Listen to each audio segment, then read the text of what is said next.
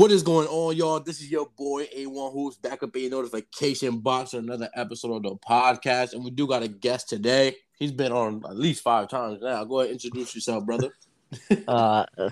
As he said, I've been here a few times. Y'all probably know me by now. CEO of Kobe Fans, Twitter user, knower of stats. Ball knower. Nah, but you used to be now you CEO of Kelly Tripuka Fans. I feel like if you get packed up again, you're gonna change the name to CEO of Andre Drummond Fans. Yeah, that's good. That's the next name. That's the next move. Alrighty though. With that being said, hope you're having a good day. Let's go ahead and talk hoops. Now, first up, we gotta talk about Ja Morant because I feel like the discourse or discussions around him all season have been like all over the place, and I feel like we just need to spit the truth, all right? It's either he's a top 10 player in the NBA or he hasn't progressed at all and he's still like fringe top 30. Or he's making the team worse. Yeah. There's no in between. Now, with that being said, I mean, I feel like everybody knows how I feel about him. I want you to go. The floor is yours. Tell me, what do you think about Ja Morant, honestly? With Ja Morant, I'm still waiting because it's only been about 35 games. But I do think he's improved as a shooter, especially, which was like the one main thing that he needed to improve on. He has the ability now to where he has to be he has to be acknowledged at the 3-point line. You can't just leave him wide open. Mm-hmm. Teams have to respect his shot, and he's making strides as a finisher. He's like doing insane shit. Like he's like top 3 in points in the paint. And he's like 6'2". Mm-hmm.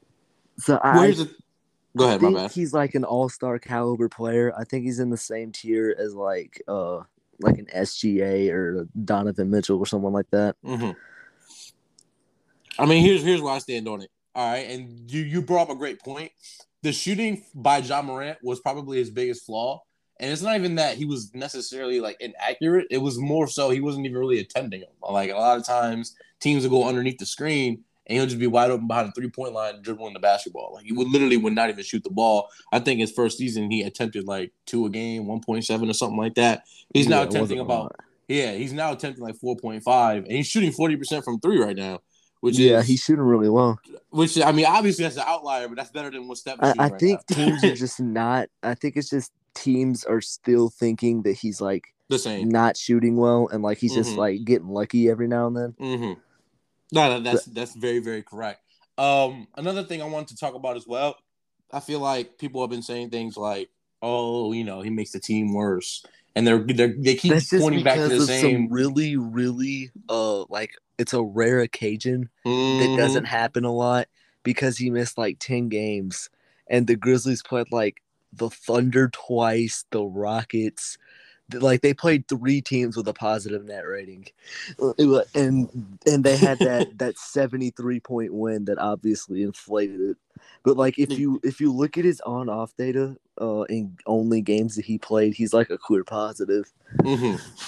But here's the thing, though. I feel like everybody keeps going back to that 10-1 stretch, like you just mentioned. Like, oh, yeah, they won 10 games and only lost 1 without him. But, like, they're not having the same energy for the last 7 games that they won in a row with him on the court. I think that stretch was, like, yeah, they played bad teams. But, like, I think they played the Heat that were mostly healthy and, like, they beat them a lot. Mm-hmm. I think that it's more showing how well of a built team the Grizzlies are and mm-hmm. less of, like, Ja Morant sucks and he's not impacting the team at all. Exactly. Because, I mean, you look at the emergence of someone like Desmond Bane. I mean, I feel like he's improved so much just throughout the course of this season. Like, if you watch just the first few games that he played this season, he's mostly a spot-up shooter. He wasn't really comfortable dribbling the ball. He wasn't even really comfortable putting the ball on the floor. But, like, now it's like he's really good. Like, he can actually dribble the ball now. He's actually finishing at the basket a lot more. And he's gotten better at shooting a 3-ball just within the course of the season. I think he's shooting, like, 42% from 3 right now. But, like, the first few weeks of the season, he's shooting, like, 35. So, like, he's literally improving in every way. He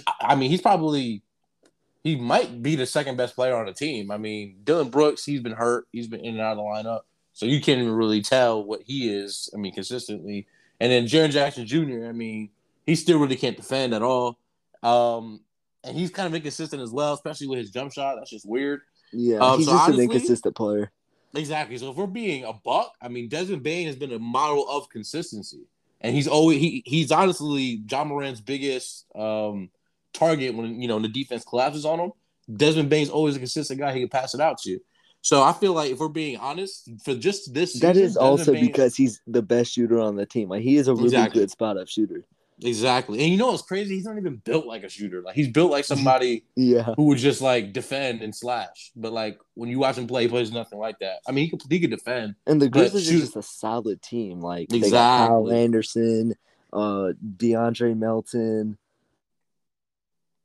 Trae Jones, who was doing really well in the stretch without Ja Morant. And Steven Adams was pretty good as well.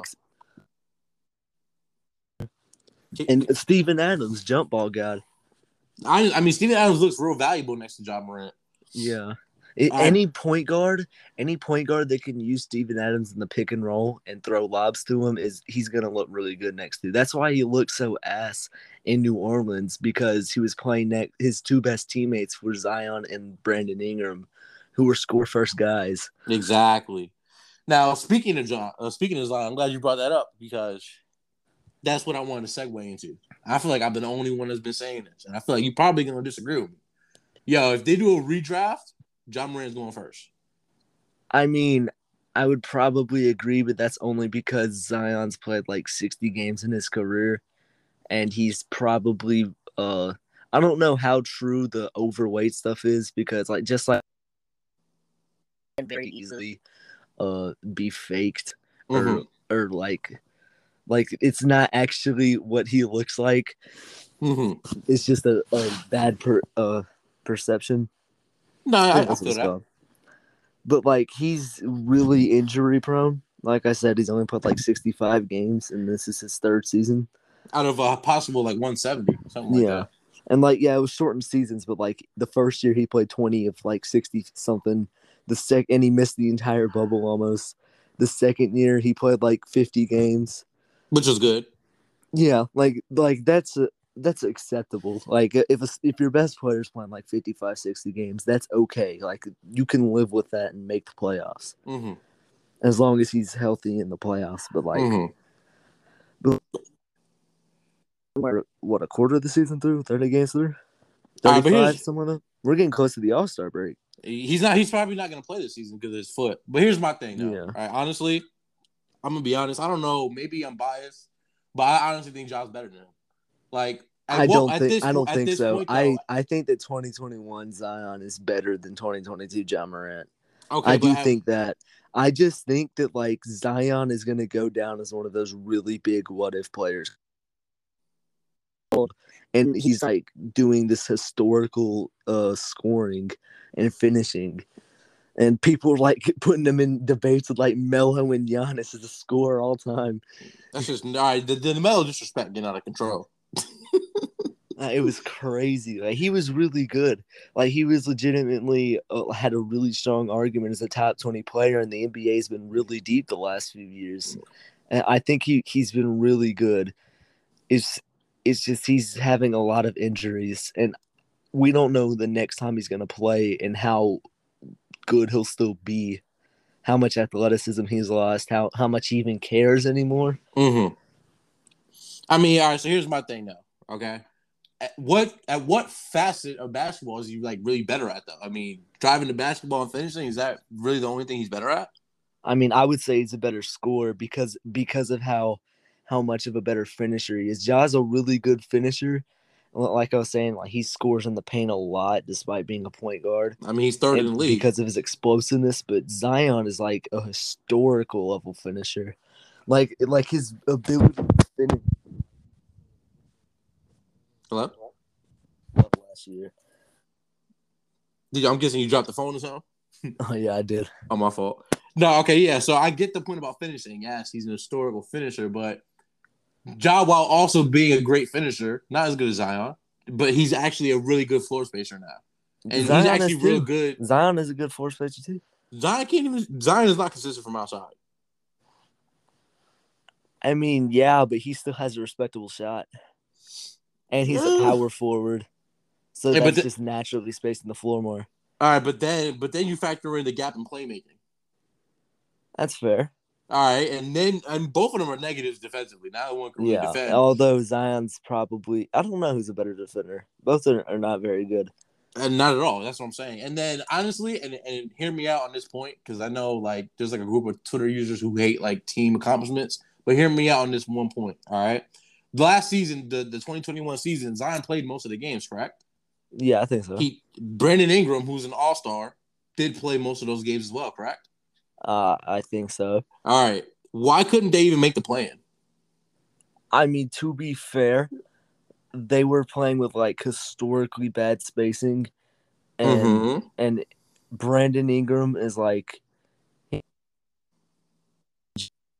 last year with a jumper. Like, he likes to play near the in the paint. And Zion is, like we've been talking about, he's a finisher. He likes to play at the rim. So I think it's just they didn't really have a good offensive supporting cast, and their defense was god-awful. Like, they were starting lineups with, like, what, Lonzo, J.J. Redick, Brandon Ingram, Zion, and Steven Adams. But, all right, here's the thing, though. They couldn't even make the play-in. And I hear everything you're saying is valid. They didn't have a lot of spacing. The defense was pretty bad. But and the Grizzlies had to have a really well-built team. They have a good defense, which hides Ja's weakness, and they spaced the floor well around Ja. Or they did last year when they had Jonas Valanciunas, and even still because they have a lot of good spacers. All right, but here's the thing, though. If you swap Ja and Zion last year, I promise you the Pelicans at least make the playoffs. Right or wrong? I don't know. I mean, and it's maybe. Not. Let's not act like the Grizzlies last year were this amazing basketball team. I mean, they were a solid basketball team. But they made the playoffs though, and it was mostly because of Ja. He was winning games despite not having no all-star caliber player next to him. Yeah, that's what I'm saying. So things like that, they really matter to me because, I mean, I read a stat a few days ago where the Grizzlies have a winning record in games that Ja played, and the Pelicans have a losing record in the games that Zion has played. So it's like, well, at what point do the Pelicans have a losing record and Zion doesn't play, though? That part, I don't know. I have to check on. But I feel like they probably do, especially if you count this year, too. I mean, well, yeah, probably. But, I mean, come on now. But here's the thing now.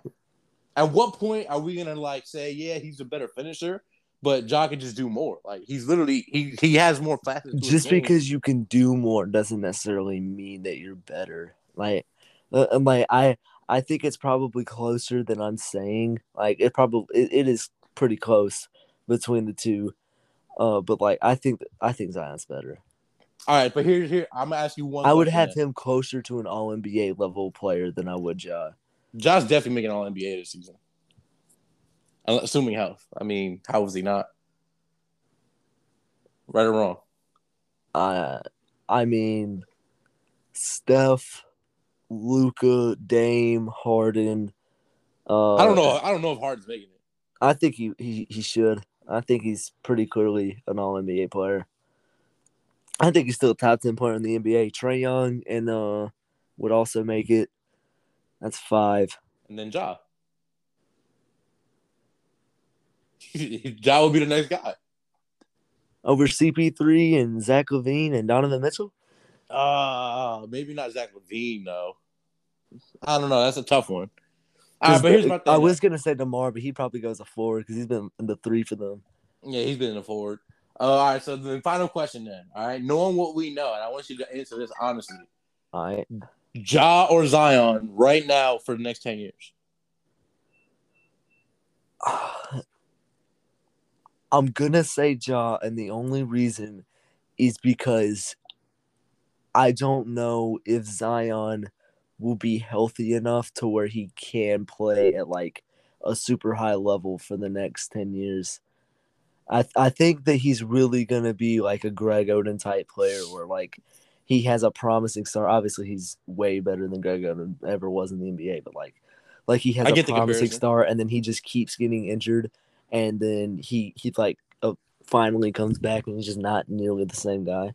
And he's just a huge what if, and guys, and ever in like 20 years in the future, casual fans would be like, "Oh my God, the Pelicans took Ja Morant over Zion. What were they thinking?" Or the other way around. Yeah, the other way around. Yeah. All right. Let's go ahead and move on. That was interesting. That was interesting back and forth. I like that one. Let's move on to something you just mentioned, though, the Bulls and DeMar DeRozan. I'm going to be honest with you. If you told me that you thought, like, you saw DeMar DeRozan, like, what he was doing this season so far, if you told me you saw this coming, you're capped. I don't think nobody saw it. Yeah, no one saw him. An MVP caliber player. Respectable. Yeah. I mean, I'm loving that he's playing really well right now, but because I love DeMar DeRozan. I know that it's not sustainable play and that he's eventually going to go back to, like, playing worse, but I still think that he's an improved player. Like I said, like, he's shooting now. He's a better off-ball player. He's proving that his playmaking in San Antonio was actually a real thing. Some people were doubting that. I think he's even slightly better as a playmaker too. He's legitimately very good. He's still not a good defender, but I think that he's a really, really solid offensive player.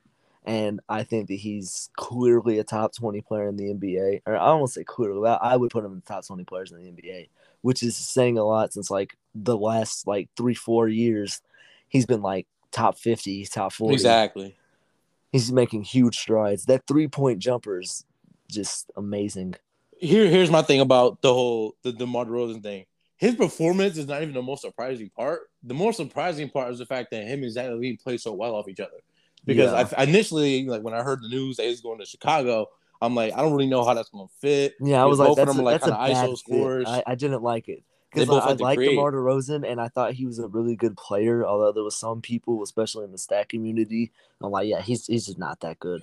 Mm-hmm. Like, I know one guy that I talked to a lot was like, I don't even know if he's a top 100 player in the NBA. Oh, that's OD. All right, but you know what's crazy though? I just know that Ball don't stop be getting off the Chicago games right now. I swear to God, he sees the records. He watches the game. He sees DeMar and Zach LaVine go up for 30. He's like, oh, he's feeling it.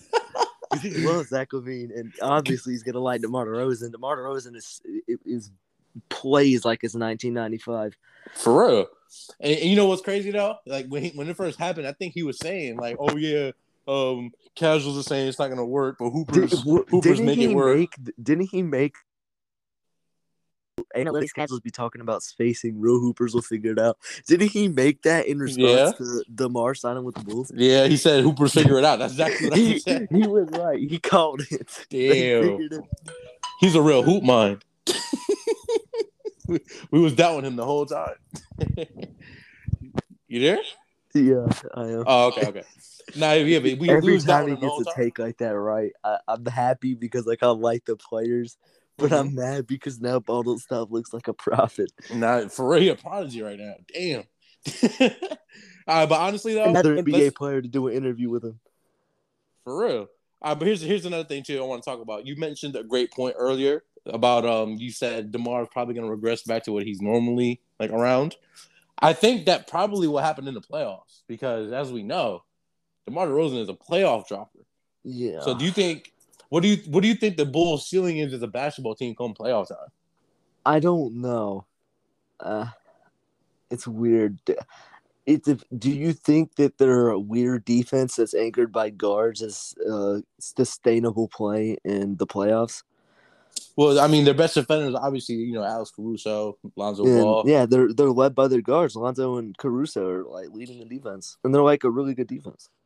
I mean, here's the thing. Like, they're way better than I thought they were going to be. Like, I might have to delete some tweets because I was talking about how they would be, like, a fringe play-in team because they'd have, like, the worst defense in the NBA. Yeah, but here's the thing, all right? For the most part, obviously, we know it's common knowledge. In order for you to have a good defense, you need good rim protection. That's just common knowledge. It doesn't matter how good your guards are or how good you are on the perimeter. Rim protection is just more important.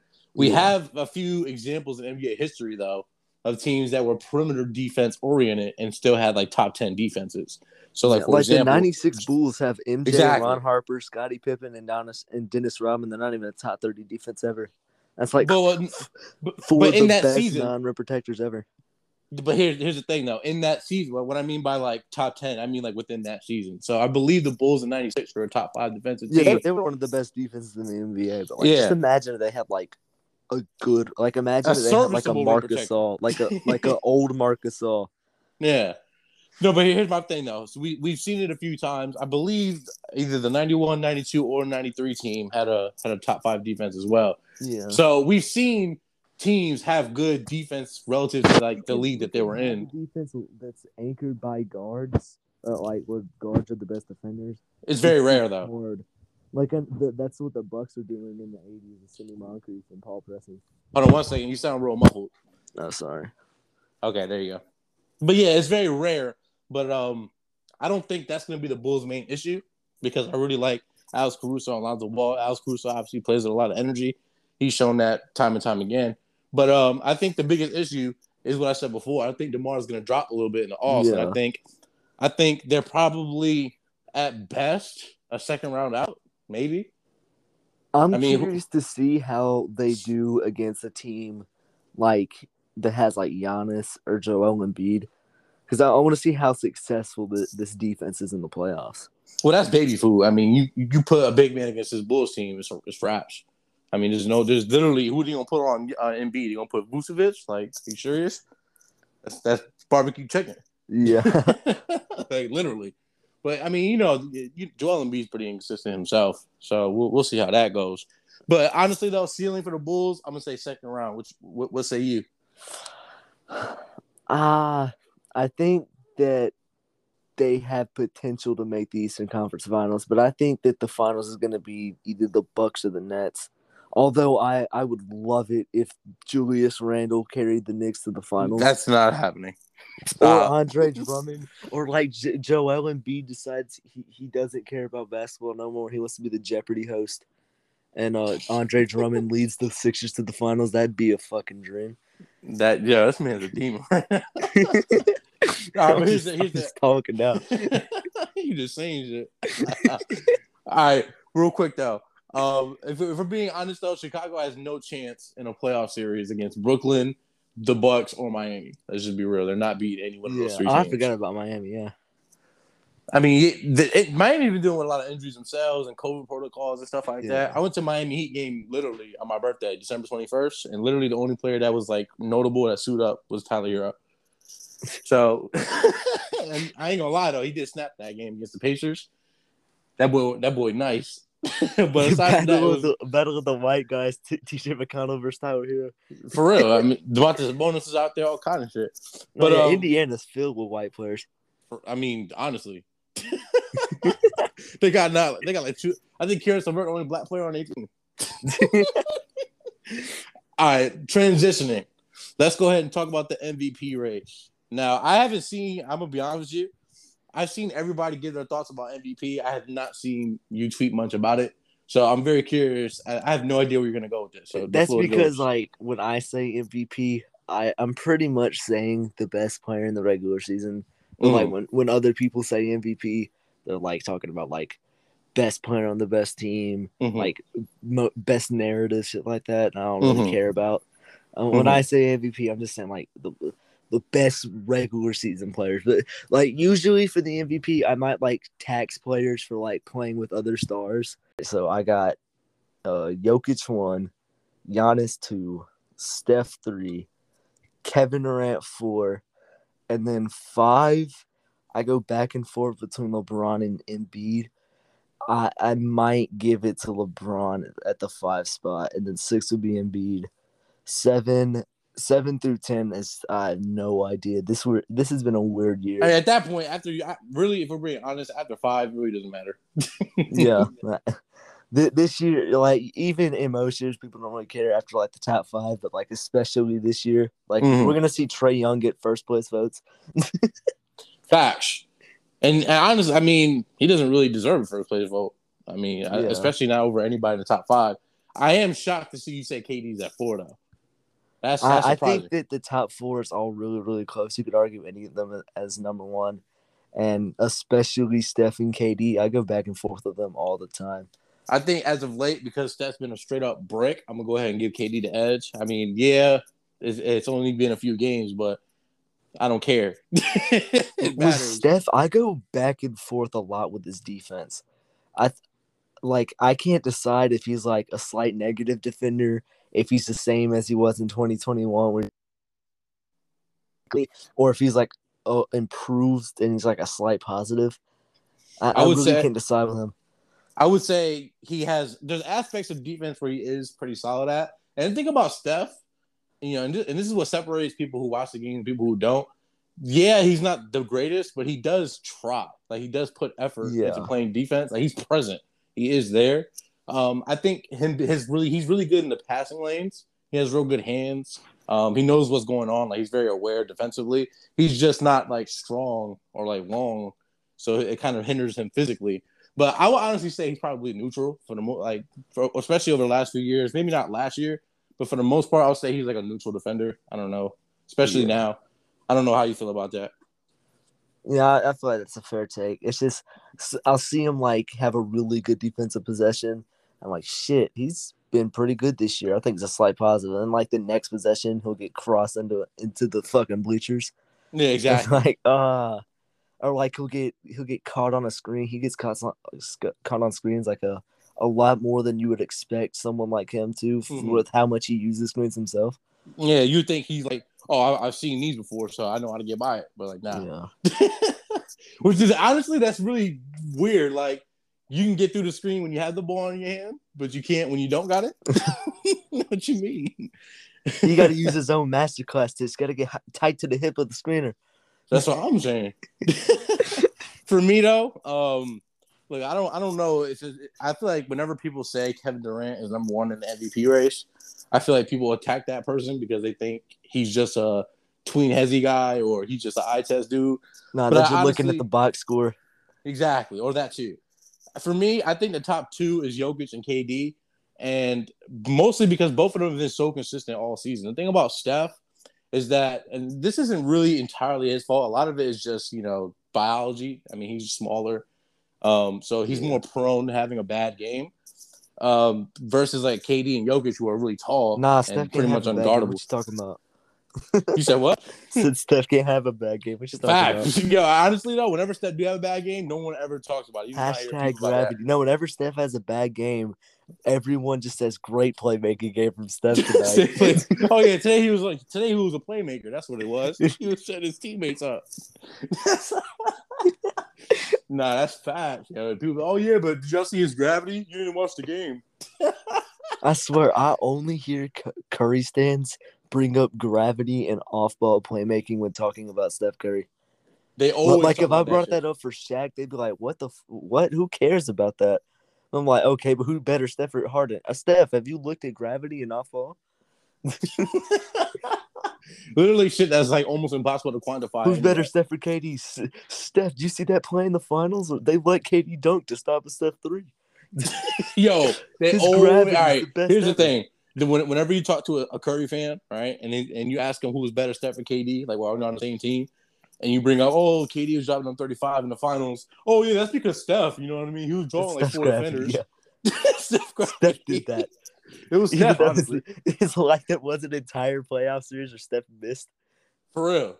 No, but here's the thing, though. Steph could literally go 1 for 17, and motherfuckers will still talk about his gravity. Like, yo, he went 1 for 17. Those would be like great playmaking from Steph tonight. When you hear them say great playmaking, you just know he had a bad game. That's how you know he didn't do good. So he played bad tonight. Oh, okay. But that first Phoenix game where he wasn't even that – I don't want to say like bad as a playmaker, but like he was – Phoenix was just locking him down. Like, they were making him turn the ball over. And, like, he couldn't get open off ball. They just had him. Like, you couldn't even say that it was a great playmaking performance from Steph. But, Steph fans, they got to find something to hold on to. So I'll say anything. Last night, though, he didn't play too bad against the Cavs. I think he hit, like, his first, like, 4 threes in a row. Yeah, and then they took Klay out. He's like, all right, I don't care no more. I'm going to go back to December. Was that planned for him to only play 19 minutes? Was that planned? Like, was he only supposed to play 19 minutes, Klay? I'm not sure. I know they were gonna like bring him back gradually, but I don't know like, if he was only supposed to play that little. It could have also been because they were wanting to play 30 in the third quarter. Yeah, but that's the thing, though. I felt like someone said – I feel like I heard somewhere that he was going to be playing regular minutes, and that's why they had Jordan Poole start coming off the bench to get used to it. So when he played only 19 minutes – granted, he did play – he played pretty well in that time. I mean, after he made his first shot, he missed like 5 or 6 in a row. But then he kind of got it together in the second half, which is pretty nice. Yeah, he was pretty good in the second half, especially the third quarter. He kind of cooled off in the fourth. Defensively, he had a few plays that looked real good, but for the most part, he was not very good defensively. Yeah, I kept seeing so many people saying like Klay's still trash off ball defensively. Nothing's new. I think it was Classy said, some things never change." I mean, here's the thing though. He had a few good possessions, but for the most part, I mean, a lot of it is he just doesn't have the gas underneath his legs, so you can't really tax him too much for not playing well. I mean, he hasn't played in two years. Yeah, it's like over 900 days or something like that. Yeah, so I mean, obviously that takes time. He has to get his conditioning right and get back into the flow of things. So we can't really expect him to play lockdown defense. But to be honest, I've always thought Klay was an overrated defender anyway. He's a good on-ball defender, but he's never been a good on-ball defender. He's not good at any other aspect of defense except on-ball. Guys, the same playing ISO defense. But ISO defense is the bag of defense. I mean, ISO defense is still it's still important. Obviously, it gets overvalued. Exactly. Yeah, I would agree with that because it's not even that often that you have one-on-one defensive situations because everybody's doing screens and pick and rolls and whatnot. So you have to be able to navigate through that to even really play one-on-one defense. But with Klay, I will say, trying to be a self-creator more. Like, they were giving him the ball, and he was, like, trying to – he was dribbling a lot more. Yeah, he was being a lot more of, like, a secondary playmaker, secondary creator for the Warriors instead of just being the catch-and-shoot guy. And that actually – I mean, he wasn't hitting them at a high percentage for the most part, but, like, that could just be rust. And, I was in a Twitter war with a Klay stan the day of yesterday, before the game started, because Klay was an elite self-creator, and I was just like, "That's not true. That is not true at all." I said he was above average on-ball creator or self-creator. I mean, last night he was dribbling the ball a lot more. They're putting the ball on the floor a lot, which you do love to see. That was kind of weird to see anyway, because that's not something he normally does. His point about being an on-ball creator. I think he scored 60 points in 11 dribbles, so that shows you that's not really his forte. You know what I mean? So but honestly though, the main point, the reason why I wanted to bring up Klay, is because I'm on board with Stephen A. Smith now. I honestly think the Warriors can go ahead and win the championship now, because if we thought Steph was shooting well for the most part, obviously this little cold streak he had, but aside from that, if we thought he was shooting well before, now you got to worry about Klay. It's a wrap. And they've already been playing. We gotta wait a little bit before we start crowning them the champions. I want to wait until we see how good is Klay still, because he made a catch and shoot three, like where he was spotting up and then shooting. I know he scored a lot from self creating, but I think he hit one catch and shoot three. Like, I was noticing that he was getting looks from catch and shoot situations. He wasn't really executing. Obviously, it's one game to 5 threes. It can be shooting variance, but he also hasn't played in 2 years, and he's had a shit ton of leg injuries, and and jumping can affect how you shoot. So for the most part, you're correct. Yeah. We just got to see. I mean, at the end of the day, I do want to see how good of a shooter he still is. I mean, even if he's 90 or 85% of when he was, that's still going to help. Yeah, that's still an elite shooter. Exactly, because all this is really about Steph. Him shooting is going to draw attention away from him, because, I mean, last season, Steph was drawing 4 defenders on every possession. So, and he was still able to get his shot off. So now he's going to have a lot of alleviated pressure as far as, off-ball defensive pressure. Now, switching sides to the other coast, we got to talk about Kyrie, because he is back. Not really. I mean, he only can play away games. His first game back against Indy. He's still not allowed in Brooklyn because he won't get vaxxed.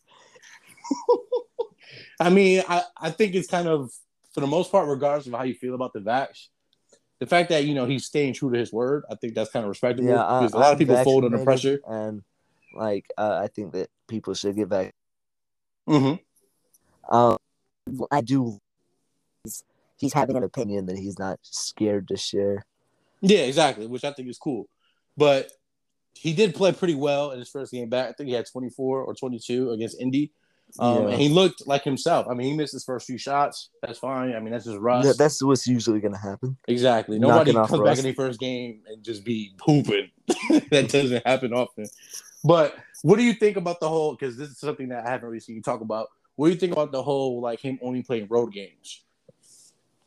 I think that that's going to hurt them more in the playoffs, especially if they have, like, the 1 or 2 seed where they're going to be playing more road home games. Mm-hmm. I think that's when it's really going to hurt him. Like if it's the NBA Finals and Kyrie can't play because he's not vaccinated. Yeah, I bet you KD going to choking his ass. Yeah, KD and Harden are going to be fucking angry in the locker room. They're going to jump his ass. They're going to force inject him with the vaccine. Imagine it's a Game 7 at home and like at halftime they're losing. They just all looking at Kyrie.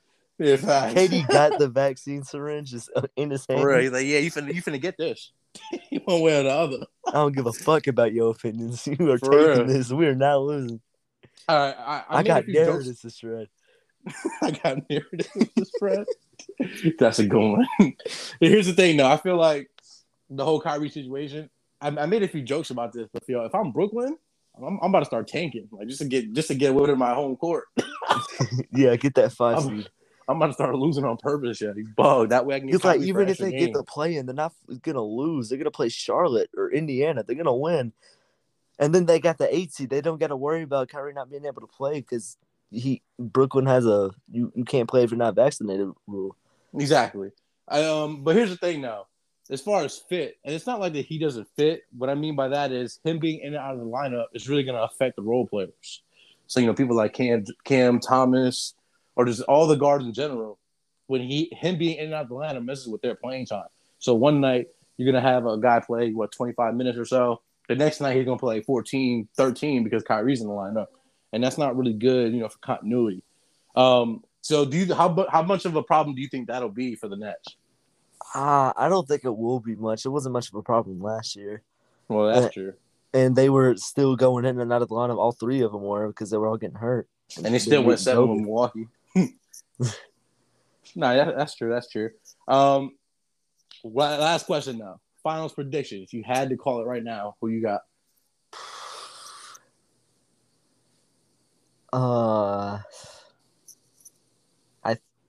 think I'm gonna go Suns Nets. Suns. But the Warriors also have a really really strong chance. I want to wait though. The Suns are Warriors, and then Nets or Bucks. One of those 4. Okay, honestly, when you say it like that, though, that's like a safe pick. Oh, it's either going to be the Warriors or the Suns, and then it's either going to be the Nets or the Bucks. Oh, like, I think it will be the Nets. I think it will be the Nets, but I can see it being either one. I mean, if I had to pick, I mean, it kind of depends on how Kyrie plays and how the whole situation works out in the playoffs.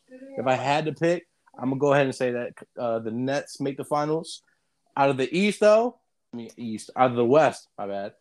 I gotta go with the Warriors only because they've been playing this well without Klay, and now they got Klay back. Your point about we had to see more games from him, that's obviously very valid. We don't really know how good he's going to be, but even if he's 80% of himself, that's still like an all-star guy. That's like a borderline all-star level player. Yeah. I mean, so, and not only that, when you look at the rest of the team, I mean, Gary Payton II, like, he's a monster, especially defensively. Like, he definitely took a lot of tips from his father. I was talking about this last night. I was like, the Warriors have a lot of just really solid defenders. Mm-hmm. Like they probably Andrew Wiggins is improved.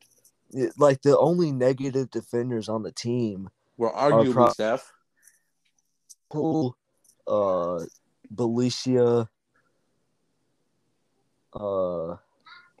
That's probably it. Like Steph's probably a neutral or higher. Klay, we don't know about yet. Otto Porter's neutral or higher. Dre's arguably the best defender in the league. Looney, I would put it as a slight positive. Yeah, he's pretty solid at the rim. Wiggins is I think is an overrated defender. because I was in the Urkel space and they were like all agreeing that he was a top 10 defender in the NBA. Mm-hmm. That was crazy. I think that's a good nuts. Defender. I think it's a clear. He's definitely improved since coming from Minnesota. He's not no fucking top 10 defender. Yeah, that's nuts. No, but honestly though, Andrew Wiggins, I've loved what I see from him. I feel like he had a bad rap in Minnesota of being like an inconsistent player, not a good defender. I just think he's improved in Golden State. He was not very good in Minnesota, but he's definitely improved in Golden State. He can shoot now. Mm-hmm. Like he actually does have like a catch and shoot ability, even a little bit of a pull up. He's improved as a passer, and obviously he's a much better defender. Honestly, he kind of gives me like, now hear me out when I say this, but he's kind of like a toned down KD now in Golden State. Right? Well, hear me out though. Like he's become a better defender. That's something that KD also had. I mean, KD also became a better defender in Golden State. They're both. I mean, obviously KD's infinitely a better ISO scorer. But Andrew Wiggins is also taking a little small step forward as an ISO scorer as well. I just feel like he plays the role of scorer. Like if you need somebody to get you a bucket, Steph not in the game or he on the bench, you just give to Andrew Wiggins. See what I'm saying? So from that perspective, I think Andrew Wiggins is a good pickup. Like, their improvements are similar. Exactly. Yeah, that's what I mean. The improvements, like the steps that they took in a Golden State uniform, and that speaks to like how well of an organization they are. I mean, what player really doesn't thrive in Golden State? I mean, everybody looks good over there. Yeah. I mean, I bet you I can get a 10-day contract if they let me shoot up. But with that being said, bro, that was the episode. I appreciate having you on. We definitely got to do this more often. Give them your Twitter @ one more time before we get up out of here. It's @ Beat Enjoyer CEO. We had to change it. Got suspended. And with that being said, I told people to jump off a bridge too many times. Yeah, you do be saying that. You be getting in very heated debates. It wasn't even that. I'm going to post. Someone in a Wilt chat. I'm not a Wilt fan for real, but I'm just in there because I know a guy that is. And one of the guys in there was like not top 10. And I said, jump off a bridge. And I got suspended in like 10 minutes. Yeah, so it'll be OD sometimes. They let anybody else say anything, but then when you say it, you're getting suspended. He should have been the one to get suspended, disrespecting me like that. For real. But with that being said, that was the episode. That's episode 45 in the books. Appreciate having you on, man. Stay up, stay blessed, man. Have a good one, all right? You too.